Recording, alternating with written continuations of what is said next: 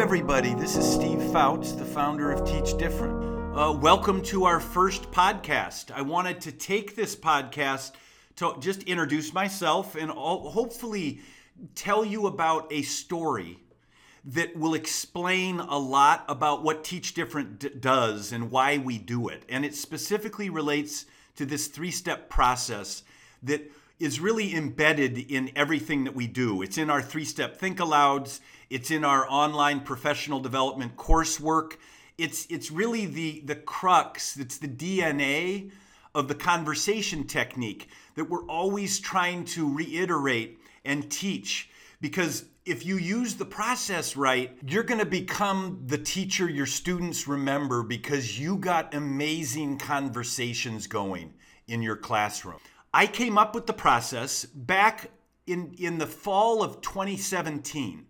My principal brought me in and asked me if I would be willing to take one class at a nearby school in the middle of the day to help out. They had a staffing shortage and they just needed somebody for one class period. So I got to leave halfway through the day, and I was kind of excited at the opportunity, you know, to kind of mix up my day, and I could go to some place where no, nobody knew me.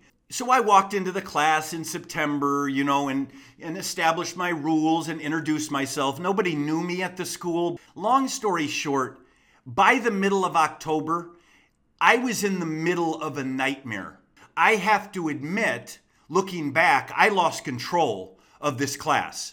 I actually had to have security guards in my room to help me manage the class after a while. No one was engaged in what I was trying to teach. And I was struggling with, you know, the things you struggle with as a first year teacher. But here I was chosen to go over here because I was one of the more seasoned professionals. It was embarrassing. You know, by the middle of October, that if I didn't get right the ship, you know, I, I was going to lose him for the entire year. I knew that. And there was a specific student who was creating a lot of my classroom management issues. His name was Jarvis. Now, if you're a teacher, you've had a Jarvis. This is the student with this rare combination of leadership ability among peers, uh, intellectual potential that they're not taking advantage of, and then some behavioral issues that make it hard for you to control the class because of their actions. Jarvis was especially challenging in my environment. And one day at the end of the class, I had five minutes and it was a particularly bad day and i wanted to take five minutes to try to get jarvis's attention because i felt like i had a teaching moment. It was one of those i got to get him out and talk to him alone for a second. So i just point blank asked him i said jarvis what is wrong? And he looked at me and told me about the fact that it was his dad's birthday today. And his dad was actually murdered in the front seat of the car while he Jarvis was in the passenger seat two years back. You know, I, I just stepped back and had this rush come over me of you know the the meaninglessness of what I was trying to teach on that day and my acknowledgement you know that whatever it was I was trying to do in that class that I was getting so frustrated because no one was engaged. Here was somebody that gave a reason why they weren't engaged. I couldn't get mad at. You know, I, I had to look at myself and, and realize that it's so much greater than what we try to teach some days.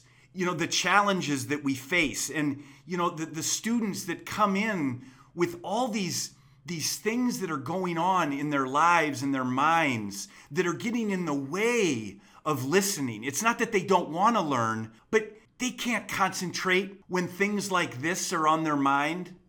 You know, class got dismissed that day and I went home. And that is when, you know, out of nowhere, I majored in philosophy in college. And I've always been motivated by really interesting quotes and big ideas I, I just thought of Jarvis's life and some of the the violence that, that just goes on in these neighborhoods and and that's when I found this quote by Confucius that I'll never forget because it's the quote that started the development of this three step process. And here was the quote Before you embark on a journey of revenge, dig two graves.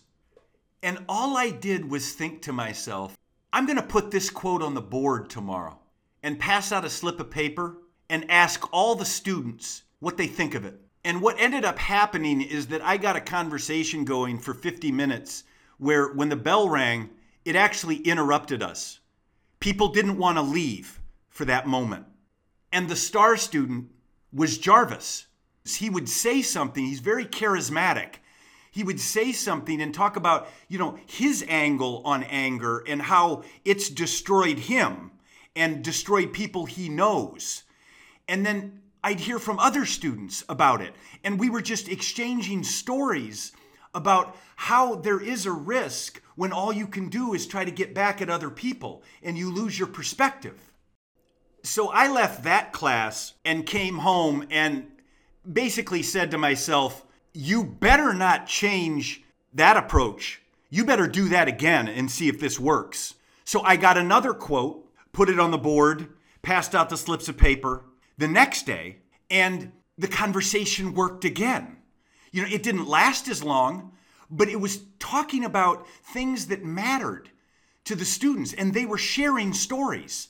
I needed to build a relationship with a classroom where people cared about what we were we were talking about.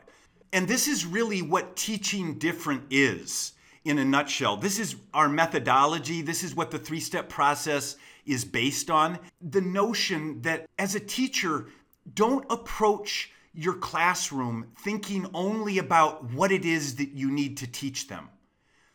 Think about where the students are, what they're interested in, and have a conversation about it.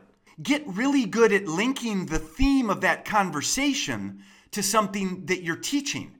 I spent the rest of that school year in a very productive classroom where I felt that I knew how to get their interest and they appreciated it. They reciprocated. Jarvis became an asset to that class. He had the charisma already and he had a deep mind, but he was never asked to, to weigh in on these big ideas, you know, and process his thinking, you know, in a group like this. And I provided that for him.